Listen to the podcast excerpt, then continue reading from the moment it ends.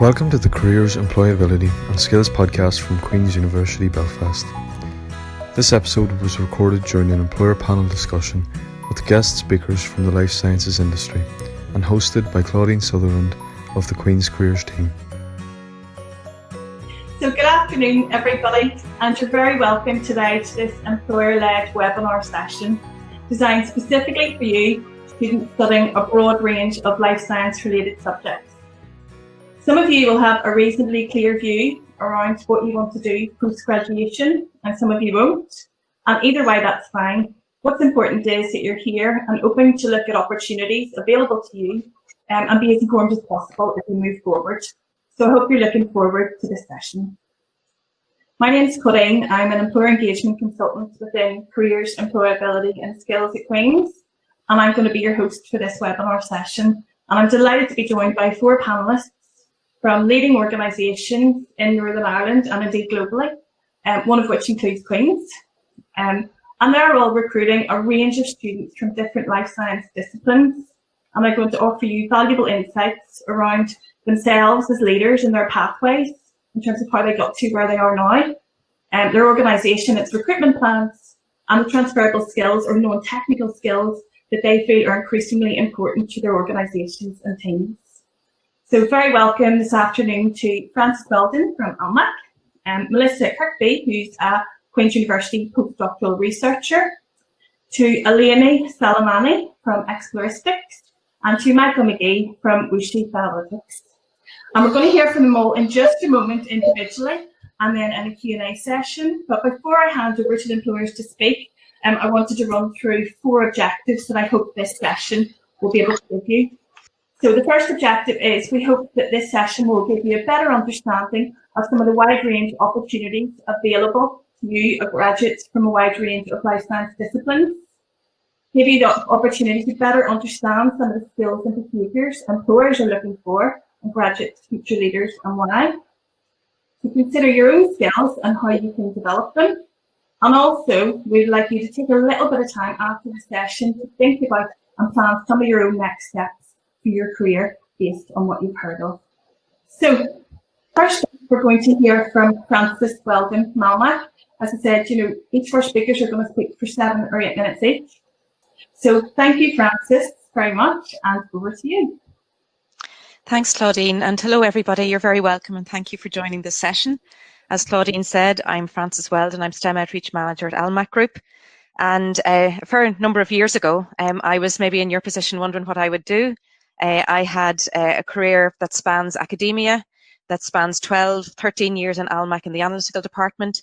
And now I'm in the central marketing uh, team within Almac, which just shows that as a life sciences graduate, really the, the world is your oyster and there's plenty of opportunities out there for you. Um, in Almac specifically then, Many of you will know about Almac already, but just briefly, uh, Almac is a global contract development and manufacturing organisation um, which offers a range of integrated services right across the drug development life cycle to pharma and biotech companies around the world. We were founded over 50 years ago by the late Sir Alan MacLeay, and the company has gone from strength to strength, now employing over 5,600 staff globally at our 18 facilities around the world in Europe, the US and Asia.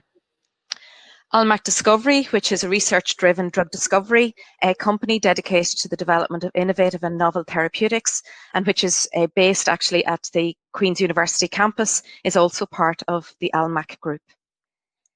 So in terms of where a life sciences qualification could take you at Almac, I've shown here um, 14 job areas or job functions uh, within the whole Almac group where um, we, we have many career opportunities available. And highlighted in purple are 10 where a life sciences qualification is often either an essential or a desirable requirement. And on this um, slide here, you'll see areas where perhaps at a first thought you think, yes, definitely that's where I'd have thought I could end up in a scientific R&D function, maybe in quality, maybe in health and safety. But you might not have thought about other areas such as manufacturing operations, project management, regulatory affairs, or even human resources or marketing like myself, where it could be a destination where, where you would end up. But right across Almac Group, because of the breadth of services we offer to clients around the world, the wide variety of projects that we get involved in, there are really opportunities across lots of, of areas in, in both lab and non-lab based um, career paths. To delve just a little bit deeper into particular job titles, um, here are you know two two boxes, I suppose, covering lab-based and non-lab-based roles. And really on the left-hand side, the lab-based roles, there you will be, you know, we'll be thinking about specific maybe degrees that we would be looking for, for, um, you know, applicants into, into these uh, career areas. But on the right-hand side, the non-lab roles, that's where we would typically maybe look for a degree in a life sciences, an engineering or an IT qualification, depending on, or just a degree. So it's just again, uh, rather than going into detail on specific roles here, although I'm, I'm happy to take questions um, if, if you have them. But you know, I would encourage you to to look at our website and do your research and try and find out about what these roles are, um, by you know attending virtual events as as they are now, doing research on our website. All our our job areas, our job families are represented. There are testimonials of staff who work in those areas, and that will give you an insight into what's involved in these roles, so that you can do a little bit of background research and get to know um, what might be involved in each of these areas. In terms of skills we look for, um, we call them our competency. And when you apply to Almac, as, as with many companies, you will do what's, you know, have a competency based um, assessment. Uh, you'll be asked to demonstrate how you show that you have the, the desirable, the essential and desirable criteria as outlined in the job specification. And in these six areas here, well, the one of job specific knowledge, well, that is something, the knowledge that you will get from your degree qualification and maybe from if you do an industrial placement, for example, eh, it, subject specific knowledge to, to your, to the career path in question. But in the other five areas, these are really all about the transferable skills and these you can develop both through your academic education, but also outside in your extracurricular activities or through a part-time job or through volunteering, for example. Almac's really looking for well-rounded individuals who have the right attitude and aptitude to thrive in our business. So your communication skills, your listening skills, your problem solving skills, critical thinking, your team working skills, but also being able to work on your own initiative. And for us, as we're a service based organization, your customer focus is are all really key attributes that we look for in applicants and, and on the basis on which we, we recruit staff as well. So, you know, my tip would be that now you, you start to build your brand yourself. What is your unique um, selling point for you? What what do you represent in terms of all of these different competencies? And think about how you can map your experience and of which you, you have lots from, you know, your um, degree, from your extracurricular, from, you know, um, sports, volunteering, part-time jobs, and how they map onto competencies such as these because these are, are common across really um, the life sciences sector uh, and something that you know certainly the careers and employability service at Queen's will be able to to help you map out how your skills and experience you know map onto a, the the requirements for for various roles. And finally, if you would like to, as I said, I think it's always important to do your research and to build your network and to connect. And um, at Almac, we have um, uh, social media channels where we post information about life at Almac and opportunities we have available. And we also have our uh, talent network where you can sign up to be kept informed about opportunities in your area of interest. So be that placements or be that graduate roles in, in different uh, disciplines. So really, um, you know, I would encourage you to, to do your research, learn about the companies in, in this sector where you could find employment. And I, I look forward to, to hopefully seeing you um, at some stage in the future. Thank you. Well, thank you so much for that overview, Frances. That's really useful. We see some questions coming in already, but we're going to leave them all towards the end. So um, next up, we're delighted to hear from Melissa Kirkby from Queen's, and Melissa's a postdoc researcher. Hi, Melissa. Over to you. Okay, so uh, hi guys. So yeah, as said, uh, my name is Melissa Kirby. I'm here today to chat to you a little bit about my career in research, why I wanted to pursue a career in research, and what you guys can do if you're kind of looking to pursue a career in research or a PhD. So a quick background on me. So I'm from a small town in the northwest of England, and I went to a university called Keele University in the Midlands. Uh, to complete my M MPharm so I could become a pharmacist. So I finished my M MPharm degree in 2015 and I qualified as a pharmacist in 2016. And I returned straight away back to Keele uh, to start my PhD, which I did and I finished in March of this year. So um, I applied for a postdoc with Professor Donnelly in Queen's towards the end of my PhD, and I joined his group in October 2019. So I've been at Queen's for just over a year now. So the research that I do at the moment, as I'm sure any of you who have had a lecture by Professor Donnelly will recognise, will have guessed, is using microneedles to enhance transdermal drug delivery. So the projects I've worked on have mainly been in collaboration with industry partners who want to exploit the technology with the drugs that they manufacture. So the picture on screen is uh, my first ever microneedle array that I made uh, on the end of my fingertip as uh, when I when I first started my postdoc. So typically as a postdoc researcher, I work to formulate specific drugs into microneedles. I, test their stability and then I determine whether the drug's permeation across the skin is enhanced both in vitro, so we use excised pig skin, or uh, in vivo using live mice or rats typically.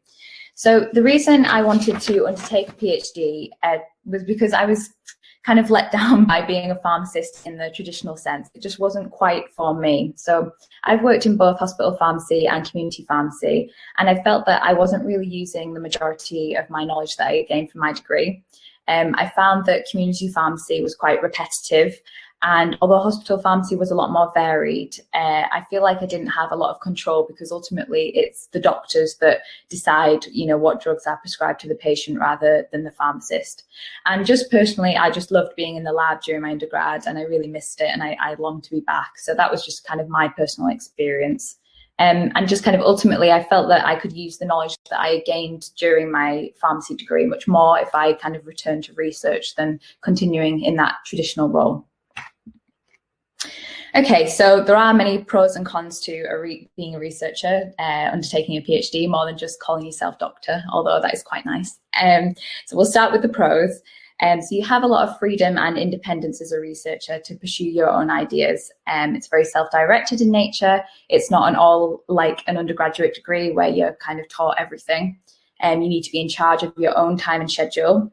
Um, and that leads on to the second point in, in the sense that you are provided with a lot of transferable skills by undertaking a PhD. So those skills are management and organizational skills, leadership skills, written and communication skills, problem solving skills, and, and your patience as well. They'll all be improved by undertaking a PhD. And as I say, they're all transferable for if you choose to pursue an alternative career outside of academia after a PhD, kind of what Frances has just uh, touched upon. Um, so I just kind of want to stress here that the future doesn't have to be linear for all of you undertaking your degree. So I thought during my degree that by doing a pharmacy degree, that meant that I had to be a pharmacist, and that's really not the case. Um, you know, you really want to think about the skills that you can gain during your degree and the skills that you already will have gained during your degree. And it's more than likely that they will be applicable to fields outside of the traditional role that you think that you might be expected to fill. Um, so though I'm in research now, that doesn't mean that I necessarily have to follow a linear path and become a lecturer. Um, I'd like to potentially move into quality assurance, quality control, again, what Frances has touched upon, or maybe even kind of a medical communications writer. So maybe looking into editing for a scientific journal. So that's just me, but you guys have a think about um, how you can apply the skills that you have at the moment to jobs that are potentially outside of the traditional role that one might follow with your degree. And moving on to the next point, if you're interested in, te- interested in teaching, um, a PhD will give you the opportunity to do that. It gives you the chance to give back and help undergraduates like yourselves and like I am doing now. And I find it to be very personally rewarding. And collaborating with like-minded peers, um, you can do that both within your own research group and internationally in other groups. Um, it's exciting and you have opportunities to travel to conferences, although I say that with an asterisk because obviously at the moment we can't be doing that as we would like, but hopefully before too long we will be back to traveling to international conferences and collaborating with peers. Um, okay, so cons. it's hard work. It's hard work. Someone told me that a PhD is managing expectations and dealing with frustrations more than anything else. And I have to say that I completely agree. Um, you can be working for days, weeks, even on a set of experiments, and then they won't work, and you'll be back to square one all over again. Um, and obviously, that's really, really frustrating. So you kind of need to go in with it with the right mindset in order to do well and succeed. And it's a high pressure and a competitive environment. You know that should come as no surprise. You know, you watch your peers succeed while you are managing the stress of experiments potentially not working. It's really difficult. And, and there is a higher prevalence of mental health problems in PhD students uh, than in the general population. And I just think that's something to be open and honest about. And, you know, hopefully if problems do occur, we there are um, things in place so we can we can deal with those problems. And in the same vein as the as the previous point, it can be quite a lonely experience. Um, I'm in a group of 30 now doing my postdoc, which is lovely. Um, but that group size is quite rare. And during my PhD, I didn't have any group at all. It was just me and my supervisor.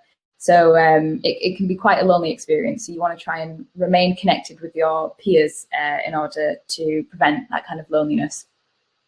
And short contracts. So after your PhD, it is common to pursue a, post, a postdoc like what I'm doing now.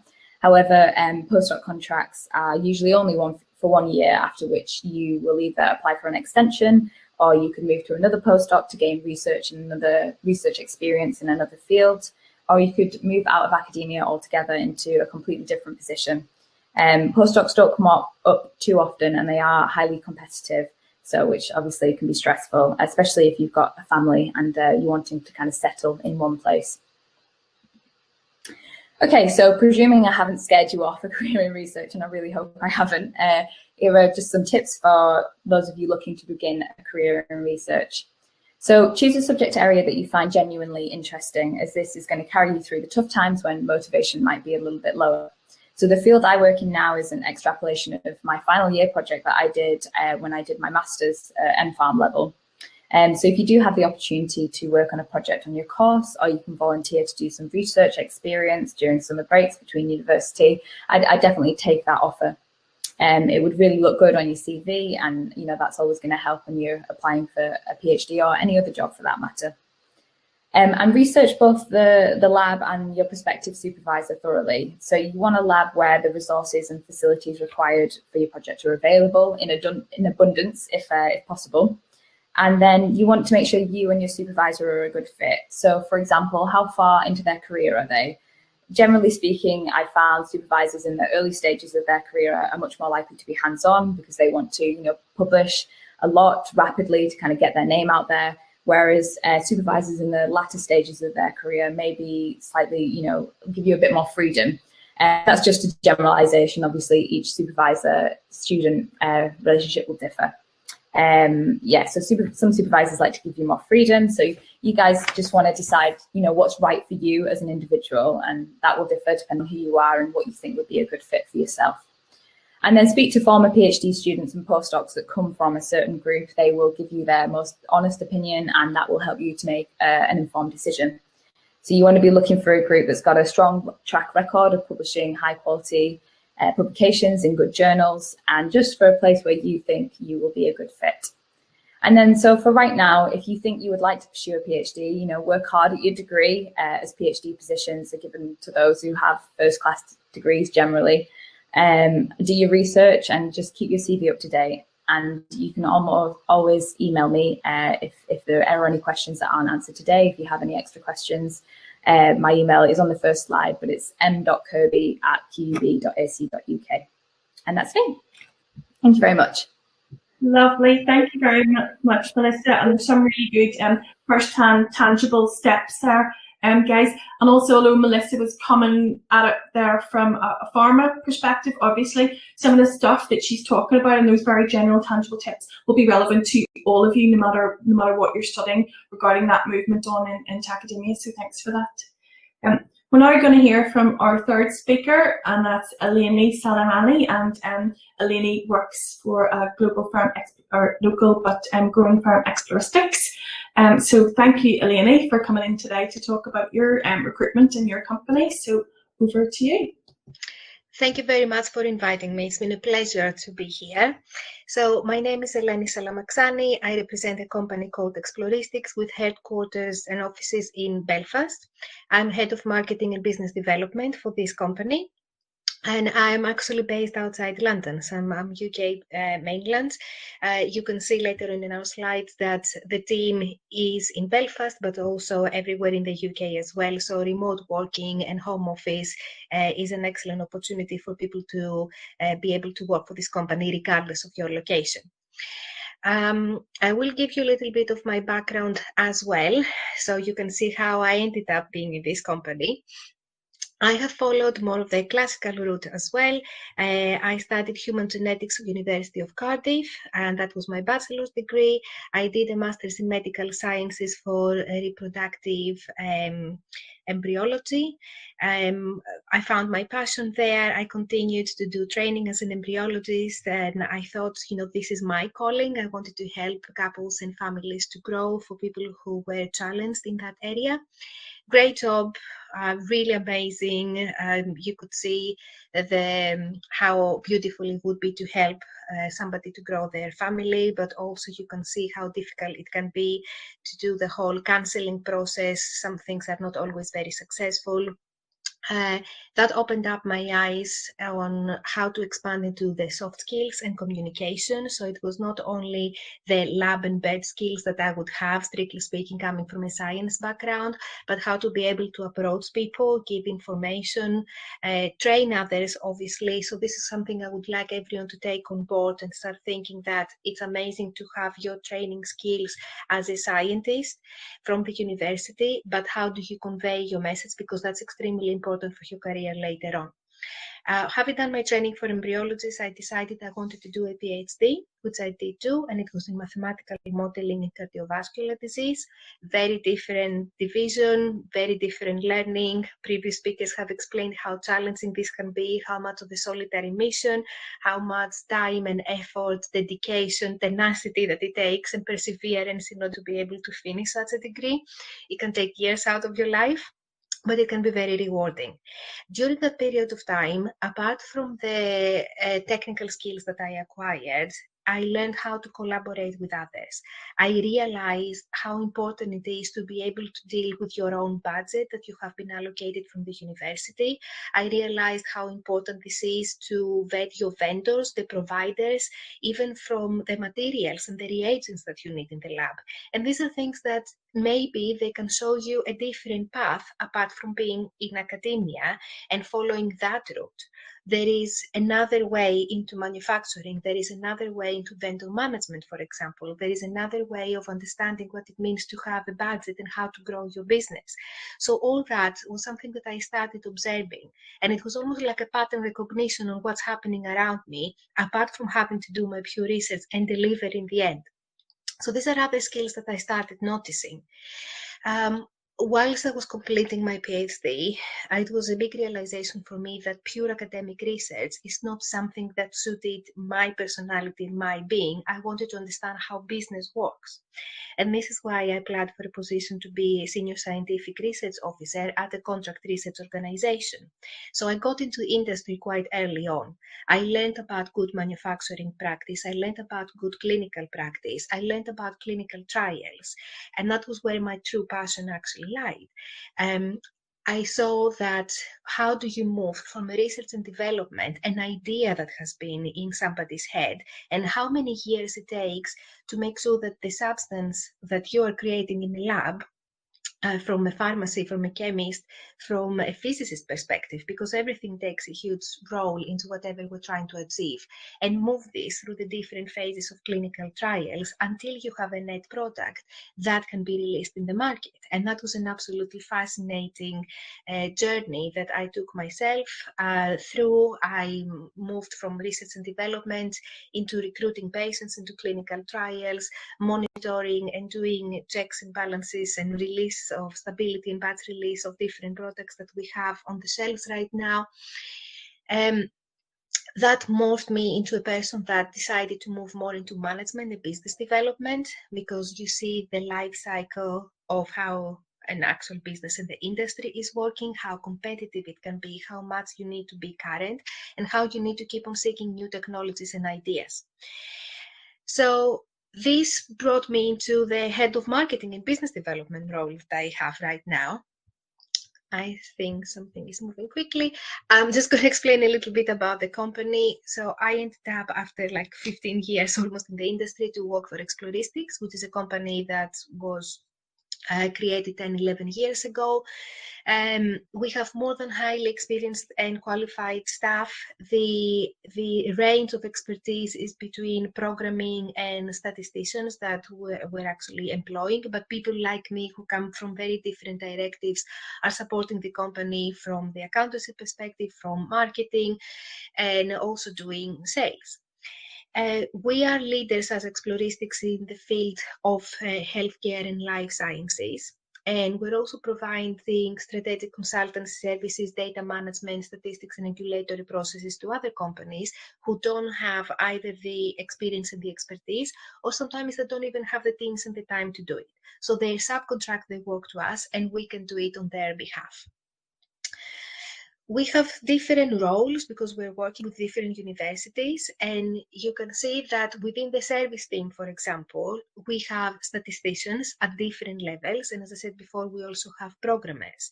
All these people they help clients to do analysis for different studies and reporting of the data when we're talking about study design, we actually mean about the clinical trial that's taking place.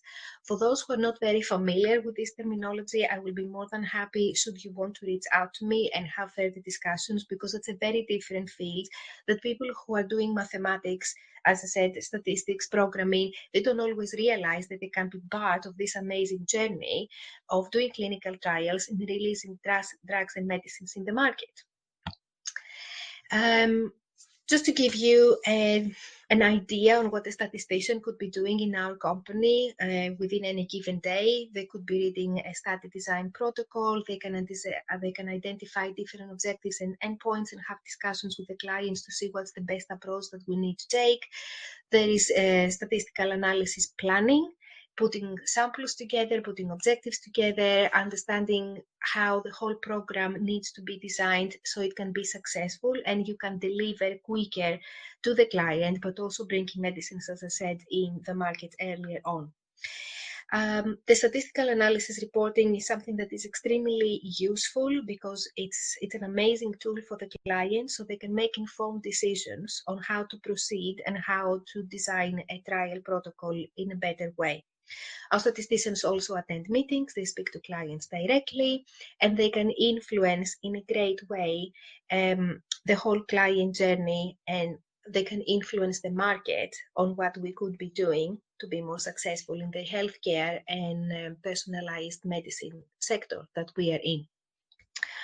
We also have placement students because we try to support our local environment and grow our network in a more efficient way. So we have a training plan that we have put together as a company. There are aims and objectives that uh, they're there being reviewed every week. And you can see there is a SAS programming session, there are statistics, and we try to utilize the resources to explain and gain further insight into clinical trials. We make sure that we embrace people, we bring them into the industry standards, always with supervision, make sure that they understand what they are doing, and we help them to go to grow professionally and personally as well. So for example, giving them the attention that they need and bring them into meetings, into a safe environment so they can voice their ideas and concerns, and also we can take these under consideration. We have seen this is a great success because people leaving the placement students um, that we have, they always have very good feedback. They feel that they have gained so much and they have different tools and soft skills that they have um, acquired with us. So when they go and work for a different company, they are better prepared and they know what to expect. Thank you. Yes. Oh. You hear me? Yes, brilliant. Yeah, just keeping yeah. time for you. Thanks. Another couple of minutes. Thank you. Yeah, yeah, absolutely. It's all about the opportunities that we have, and you can go on our website. Uh, website, so you can see different careers. Then you can apply. You can have a look. You can reach out to me, as I said before. Enjoy above all what you're doing right now, and always remember that people need to finish they're learning, but actually, no, you keep on learning for life. And this is, uh, if you're inquisitive by nature, I think this is absolutely important. Eventually, you're going to find a job that means something to you, or you can always keep on looking and enhancing and get gaining greater skills. So this is where I'm going to stop. I don't want to take any more time. Thank you very much, everyone. We're always here for you. Thank you, Lenny. And I'm so sorry to interrupt you there, and I didn't need to because we're literally just about, about to finish. Um, but I just can see lots and lots of questions coming coming through. Um, thank you for that initial overview. And we're now going to move on to Michael um, from WuXi Biologics. And um, Michael, last but not least, um, I know you are a reasonably recent chemistry and chemical engineering graduate who can yeah. bring in an extra added value there to um, a global yet locally growing um, company here in Northern Ireland. So over to you. Thanks. Uh, hi everyone. I'd just like to thank uh, everyone for taking the time to dial into the call here this afternoon. I would like to thank uh, Queen's for giving me the opportunity to come in and speak to yourselves on behalf of WuXi Biologics in Dundalk. Um, so I'll just give a quick introduction to myself. So as I said, I'm Michael McGee. Um, I joined Queen's in 2013, where I started studying chemical engineering, and I graduated uh, in 2018 with a master's in chemical engineering. So I'm recently just graduated, uh, so I'm relatively fresh compared to a couple of other speakers. Um, but I've joined uh, WuXi Biologics in Dundalk uh, six months ago, so in April 2020, as a bioprocess associate in our downstream processing facility. So um, what does that role actually entail? So as our site is still under construction, my role is basically focusing on uh, the designing of our process and how this is going to be implemented onto the manufacturing floor. So I'm basically essentially uh, getting the manufacturing facility set up. Um, so once the construction is complete, uh, that we're fit to start manufacturing. I find it a very interesting time, especially because I can link the theory that I studied in chemical engineering and I can see it being put uh, directly into practice within our manufacturing facility. Good example was last week. I was fit to go onto uh, the manufacturing floor. Um, we got to carry out a walk down of our manufacturing vessels. So we take uh, our P&ID diagrams. We're fit to look at the flows and understand how the process will run. Um, this was very similar to what I studied in my final year where I'd done a design project um, where I sized different reactor vessels. So this was very enjoyable for myself. Um, so now I'll give you a, quick run through of um, WuXi uh, as a company. So WuXi Biologics are a CDMO. So they are a contract development manufacturing organization. So essentially, this means that they partner with themselves with another pharmaceutical company in order to manufacture their drug. So WuXi Biologics are the number one biopharmaceutical CDMO in China, and they are currently partnered with over 13 of the top pharmaceutical companies in the world. With this successful business plan, we've seen them uh, seen us develop a global footprint with our headquarters still based in China. As you can see on the map, uh, the majority of the manufacturing facilities are still located in China, but we have recently invested into our Dundalk site. So this investment into Dundalk is the largest investment made outside of China by WuXi Biologics, and we'll see the Dundalk site become the largest uh, capacity once online in the manufacturing organisation within WuXi. This level of investment into the local area shows WuXi's uh, success and ambition as a company to grow and it's a very, a very exciting time for us all. So as I said, our site is still under progress, under construction, and here's a few photos to show you of the level of progression that we're making and the timelines that were predicted. So in November, you can see we have still had a steel uh, base structure. This has been fully cladded in February with all our utilities uh, installed, and we're due to have a fully finished facility in the second half of 2021. Um, so you can see on a weekly basis the level of progression that has been made on site. And in my role, I'm fit to go onto the site, have a walk through the manufacturing areas, and you can see the clean rooms really starting to take shape. And the vessels have re- recently been installed, uh, so all our buffer vessels and our clean in place skids. Um, so the next part of the work is probably to see uh, the process equipment to be de- delivered on site, and then we'll start the commissioning work. So this will all take time, but it's very exciting times. So I'll just show you, uh, I'm not sure if you can see my arrow, but this building here in the middle photo is DK2. This is where our two manufacturing facility, our processes will lie. And uh, in Dundalk, we'll have two uh, manufacturing processes. So we'll have a perfusion process. This is me. This will mean that you'll continually grow and then harvest the process over a 60 day cycle to maximize our product. We'll then have a batch fed process. The batch fed process, you grow the batch to a certain volume before sending it to harvest in one go. The, the purpose of having two types of uh, processes uh, allows us maximum flexibility in order to attract customers. So the site in Dundalk will be um, the biggest use or, or, will be the biggest use of single-use technology.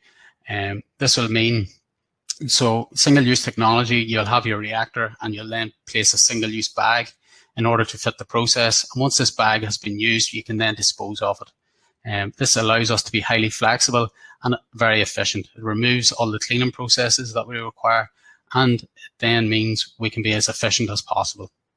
Means then we can also be flexible and we can attract multiple customers to our business. So on to the most important bit for yourselves. Um, last month, we were delighted to welcome our first intake of graduates to our site uh, in Dundalk. Um, and the team was genuinely taken aback by the level of talent within the group.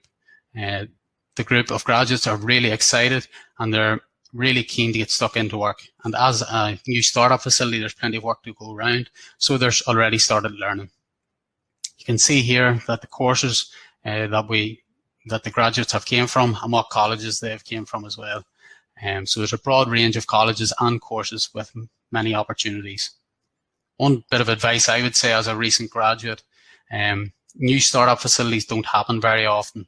So it is a great opportunity to see uh, a business grow from zero. So at the minute we are basically uh, just under construction and within two years we aim to be fully manufacturing. So you'll see the business grow from the very bottom till it's fully uh, fully furnished. So you'll get the opportunity to work with all different departments. So your commissioning work, your automation, your quality, um, and even your HR. So there's multiple opportunities. So it's very exciting time. So if you want to be like the graduates in 2020 and you want to apply for a 2021 graduate program, visit My Future and click on WuXi Biologics and follow the application instructions. So the closing date is the 6th of November and we'll screen all applications. We'll then be in touch to let you know the outcome of your application. And if you're successful at this screening stage, we'll share some of the detailed information with you of what to expect. For now, to help you prepare, you can expect a competency-based interview and some psychometric testing. My advice will be to get in touch with the Student Guidance Centre, as I know from my time in Queen's that there's some brilliant resources av- available to help you prepare. We'll also be present at the QUB Careers Fair on Thursday, the 22nd of October.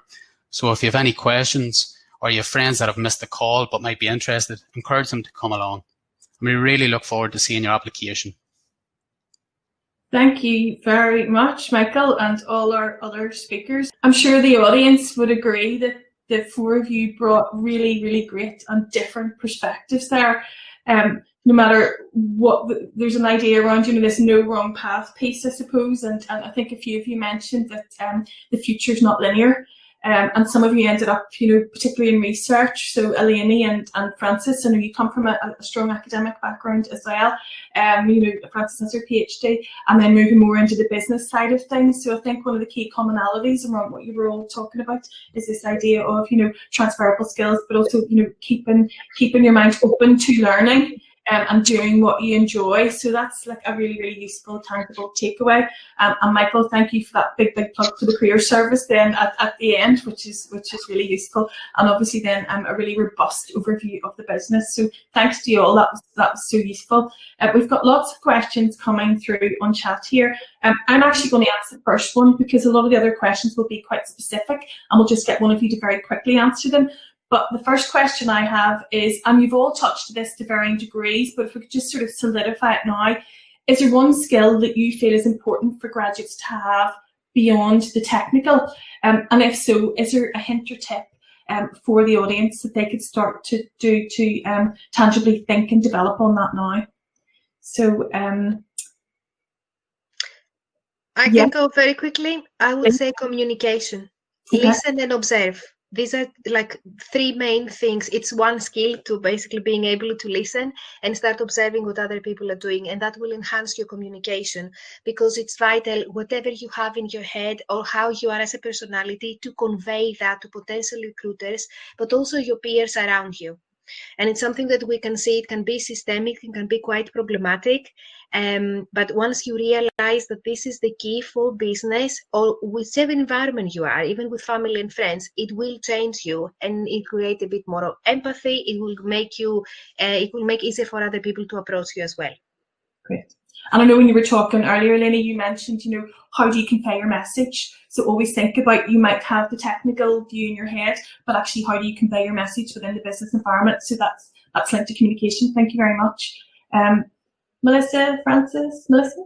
Yeah, um, I would I would uh, agree in communication as well. Uh, in academia, you know, our mainstay is communicating through uh, writing scientific publications, and you you gain the ability to write through writing a thesis that is kind of 70, 18,000 words long. So that is your transferable skill there. And I would also say uh, just a willingness to learn. You know, um, when you get into kind of PhD postdoc level, what you're working on is something very, very narrow and very specific. So you are not necessarily going to be the expert in that field. So for my PhD, I wasn't the expert there, but it, it was a willingness to kind of show my interview that I'm not, but I would be a good fit in the group and I will work hard and I will show that, you know, I will be the expert eventually. So yeah, yeah. communication and willingness to learn for me. Brilliant. Thank you. Um, Frances? I, I think um, flexibility and adaptability something around that in terms of um, you know being able to be open to new ideas and um, being able to adapt within the workplace working in different teams different projects because there'll be different challenges. Um, and just being able to be mindful of that of that and and uh, be able to reach out to others as well for support and so on. So I, I think it's it's a it comes it stems I think from communication actually as an underpinning skill yeah. to, to hone because then the rest rest comes out of that. But and it's stuff that um, our audience can actually, you know, start to think about now as they work within teams and within groups, um, both within their studies and, and beyond with part-time work and things like that. Thank you. Um, Michael? Yeah, it's probably going to reiterate, reiterate, reiterate what the rest have said, but uh, communication and adaptability is essential, especially in WuXi and Dundalk. We are a startup environment. Uh, things are constantly changing. There's cross-functional work. So mixing communication amongst the teams and adaptability is essential. So that's what we'll be looking out for uh, among graduates. So. Great. Okay. Thanks. Some really good tips there from yeah. and, and some really interesting commonality as well, given the, the fact that your organisations are very different. Thank you. Okay, we're going to run through some questions here. And as I said, there's quite quite a few and they're, they're reasonably narrow, so we'll just um, try and, and, and run through them quickly. So Hannah, could someone from Almac based in Northern Ireland transfer potentially to another base in a different country? Yes, that is possible. Um, it depends. In line with business needs, opportunities do come up, and we have staff who've um, gone to the US and actually haven't come back because they've settled over there. So it just depends. I myself have had opportunities to work in, in Scotland and, and in the US. So yeah, depends on the, the role in the business, but yes, there are. Yeah, and obviously post COVID, but we're talking in, a broad. Oh, well, absolutely, yeah, yeah, yeah. Um, so um, for one for Melissa, um, what would you say is the greatest skill or asset needed in order to acquire a postdoc position? Just going back to what I said previously, communication and and versatility, as said previously, you know, in my um in my interview, I'd obviously done the research specific uh, the uh, you know, I'd done my research specific to the role on microneedles and what, you know, it was going to be working in HIV medicines and stuff like that. And I'd done that kind of research. So I, I knew what the role was. But the fact of the matter is, you're going to be competing alongside a lot of other people that will have that kind of same experience. People from Professor Donnelly's group that had already worked with microneedles, and I really didn't have that. So it's it's uh, showing that you've done your research, but also that you're willing to fit into their group, fit into the way things work with these people, and and work hard. Um, and that again is communication skills. It's written communication skills, but also oral communication skills on the day. So um, yeah, just kind of underpinning what I said already, communication skills and a willingness to be versatile, to learn and work with new people.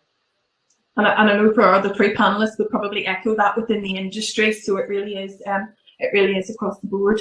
Um, is there a high demand for folks with biotechnology degrees or biological science degrees with programming knowledge within your organizations? Um, do you know who wants to pick that up first or? I, can I can say that um, if you have programming knowledge and, and, and coding skills, then uh, careers in, in biostatistics and, and bioinformatics in that area. So in, in, in Almac, for example, within our diagnostic services business unit, in terms of biomarker software development or, or um, bioinformatics, would would certainly be a, a, career path there that would be an opportunity for, for you because you're really using more your, your coding skills, but working um, you know interdisciplinary with biologists. So having that core biology knowledge as well is going to help you. Um, and in terms of, of biotechnology, well, within biocatalysis, whatever there would be, there would be positions within there as well. So yeah. Right. And this this question actually might. Sorry, Michael, were you going to come in there? Yeah. Well, I'd probably just like to reiterate uh, biotechnology would go straight into the role that I would do. So when we're actually on the floor and start manufacturing, that the biotechnology would be essential. So uh, we'd be recruiting, looking at biotechnology graduates as well. So yeah. Um, this question might um, follow on from that. Uh, how important are silico bioinformatics based skills, and are there any particular skills you really look for outside of data analysis or Python? I, I, I will say, and I'm, I'm not the subject matter expert in this, so I could become unstuck very quickly, but I would know from looking at job specifications that those skills or Python and so on are exactly, um, you know, competencies or, or uh, skills that, that would, would be looked for in, in bioinformatics roles. Um, so again, you know, what I would encourage is look at the, the job specification, look at, at past roles that are advertised, and again attend, you know, careers events such as the virtual one in Queens on the 22nd of October, where maybe we can, you know, speak to you directly about that particular query. Also, if, if whoever's asked that question wants to email me um, through yourself, Claudine, I'd be able, happy to get somebody to speak with them um, about about options. Great. Um, another question here is: Are as do your graduate programs have rotational programs? Um, in the upcoming years. Um, and I know, um, guys, just to, to, reiterate to our audience, all this information um, on the details of the graduate programs and indeed the graduate placement rules will be put out across my future and be many ways, you know, as these rules go live on their websites as well to get further information on the detail on that. But I don't know if anyone just maybe wants to pick up, I, I guess, or know on it for now.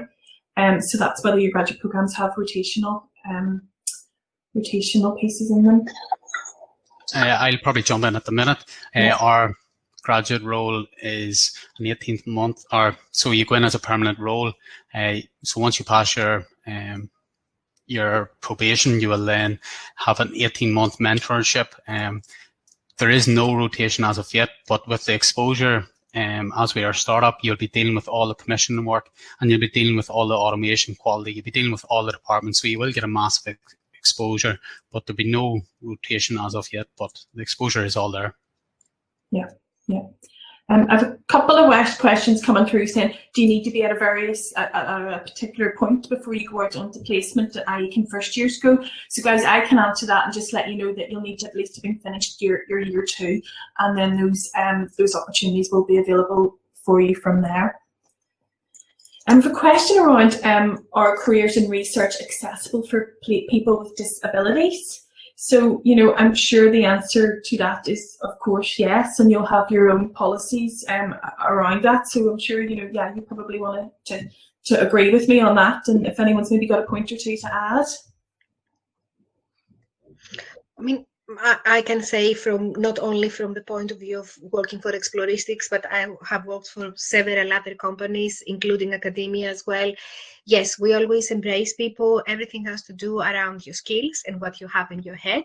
And this is where we focus and the ability for you to be able to convey your message successfully. That's all it takes. We don't look at anything else. There is a linear process and we only focus on the offering. That's yeah. all. Absolutely, and, and you'll find that across the board, I'm, I'm sure. Thank you. Um, one more question is um, someone's asking very generally, you know, and we've talked about the fact that your graduate and placement opportunities will be um, available when they're available. They'll be up online when they're available, and they'll be, you know, pushed out to, to all Queen's students at that time. But I do have a couple of guys saying, will there specifically be graduate opportunities um, in the upcoming year within your organisation.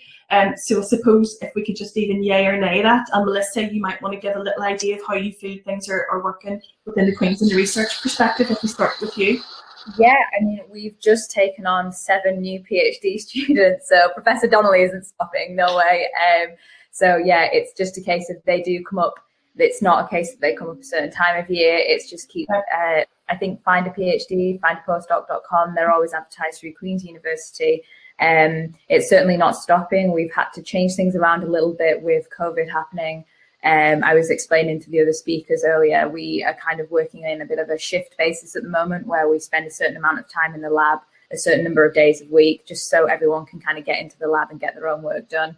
Um, but no, it's it's definitely definitely not stopping. Uh, not not with Professor Donnelly at least. Uh, it's just a case of finding our way around the new normal, as you know we've been told. Uh, it's just making sure that everyone can access the facilities that they require. That's that's literally the only kind of sticking point at the moment. Brilliant, thank you, um, Eleni. Yes, please continue. Nothing is really changing. And I also want to tell people harness the power of social media to keep on finding new information and create your own network. So whether it's LinkedIn, whether it is Twitter, whether it's Facebook, try think in a professional manner. Who do you want to connect with? Follow them. Create your small ecosystem and try to see what these people are doing. So from recruitment, from careers, we are here. We keep on taking people on board. There is a huge liberty now to be able to work from home, especially for programs programmers and statisticians, for example, because your tool and your interface is your laptop and access to the clouds or different statistical programs that you can have. And that's that's an, an, an absolute different way of working that everyone is embracing now. So there are not as many limitations. We're becoming even smarter on when we need to access different facilities in order to be safe and secure as human beings and not affect others. So nothing is really stopping. We're just adjusting. Brilliant. Thank you. And Michael? Yeah, so um, we hope to be advertising this week for our next uh, batch of grads and interns. Uh, our grads and interns will be welcome next year, uh, but depending on what uh, your course makes you do and what availability for internship, we can definitely accommodate that. And I've already mentioned that there are plenty of um, jobs going and we have welcome any talented individuals that will help us deliver our project. So yeah, in terms of graduates and interns, uh, their applications are very much welcome. Brilliant. And um, Frances, last but not least. Yeah, same for Almac. Uh, we're continuing to, to grow in line with business needs, and so we will be recruiting graduates, you know, right across from from now onwards. Um, there'll be specific opportunities for the graduating class, let's say of, of 2021, that'll come up probably uh, after January, um, for for them to start upon graduation in, in areas such as as analytical. Um, but uh, just I think I'd encourage you, as Eleni said, build your network, I encourage you to join our talent network because that's the way. If you're interested in coming to Almac, that you'll you'll be get get job alerts when the opportunities come up. So, um, yeah, there's there's there's basically going to be opportunities out there in the in the coming year and beyond. Thank you. And guys, we're just coming up towards the, the end of time, unfortunately, but I think that was a really good question to end on and really good positive remarks from each of our four panelists to end on. Um, the broad area of life sciences or industry is, you know, you can hear from our four guys here, there's growth and there's development, there's opportunities from a placement and graduate roles coming up um, from a broad range of, of roles within these different organisations.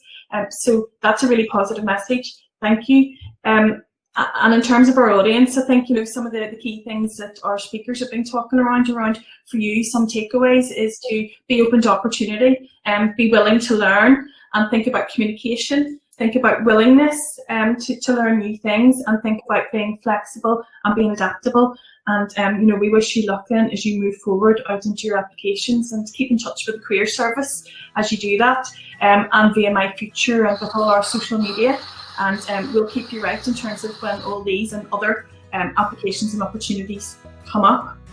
Um, we do have then our main graduate recruitment and placement fair, as, as um, a couple of you guys have mentioned, coming up towards the end of October. So if you want to hear from these employers and more moving forward, then we um, hopefully that you guys can get registered and we'll, we'll see you on there. Follow, there's just some of the, the Queen's um, social media tags to, to follow to make sure that you can hear more opportunities as they come up as well. So without further ado, I'd just like to thank the four of you so much. That was a really interesting discussion. As I said, you know, you brought in some commonality, but also some differences in terms of your own career background and the breadth and depth of um, growth and development within your own organisation. So thank you for your time, and um, thanks to the students as well for your time, and we wish you the best moving forward. So all the best. Thanks. Thank you. Thanks, bye. Thank you. Bye. You've been listening to a podcast from the Careers, Employability and Skills team at Queen's. Music by Bensound. To access career support at Queen's, please visit our website go.qub.ac.uk forward slash careers or follow at QUB Careers on Facebook, Instagram, and Twitter.